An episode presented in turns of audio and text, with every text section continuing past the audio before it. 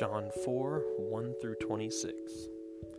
Now Jesus learned that the Pharisees had heard that he was gaining and baptizing more disciples than John, although in fact it was not Jesus who disciples.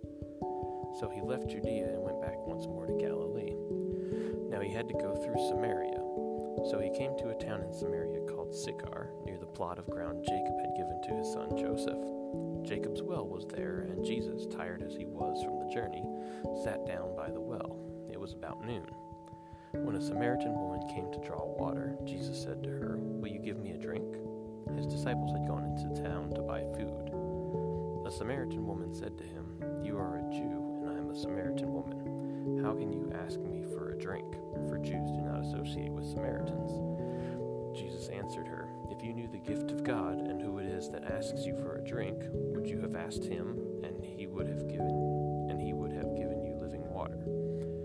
Sir, the woman said, you have nothing to draw with, and the well is deep. Where can you get this living water? Are you greater than our father Jacob,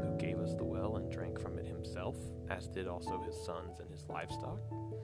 Jesus answered, Everyone who drinks this water will be thirsty again, but whoever drinks the water I give them will never thirst.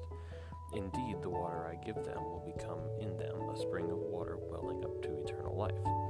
The woman said to him, Sir, give me this water so that I won't get thirsty and have to keep coming here to draw water. He told her, Go call your husband and come back. I have no husband, she replied.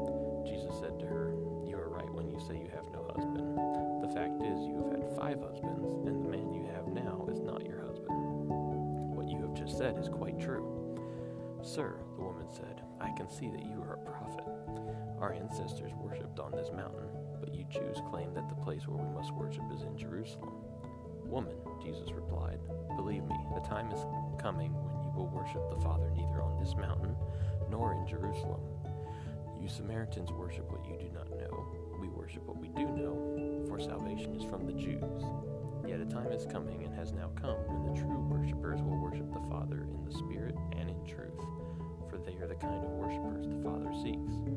God is Spirit, and his worshippers must worship in the Spirit and in truth. The woman said, I know that Messiah, called Christ, is coming. When he comes, he will explain everything to us. Then Jesus declared, I, the one speaking to you, I am He.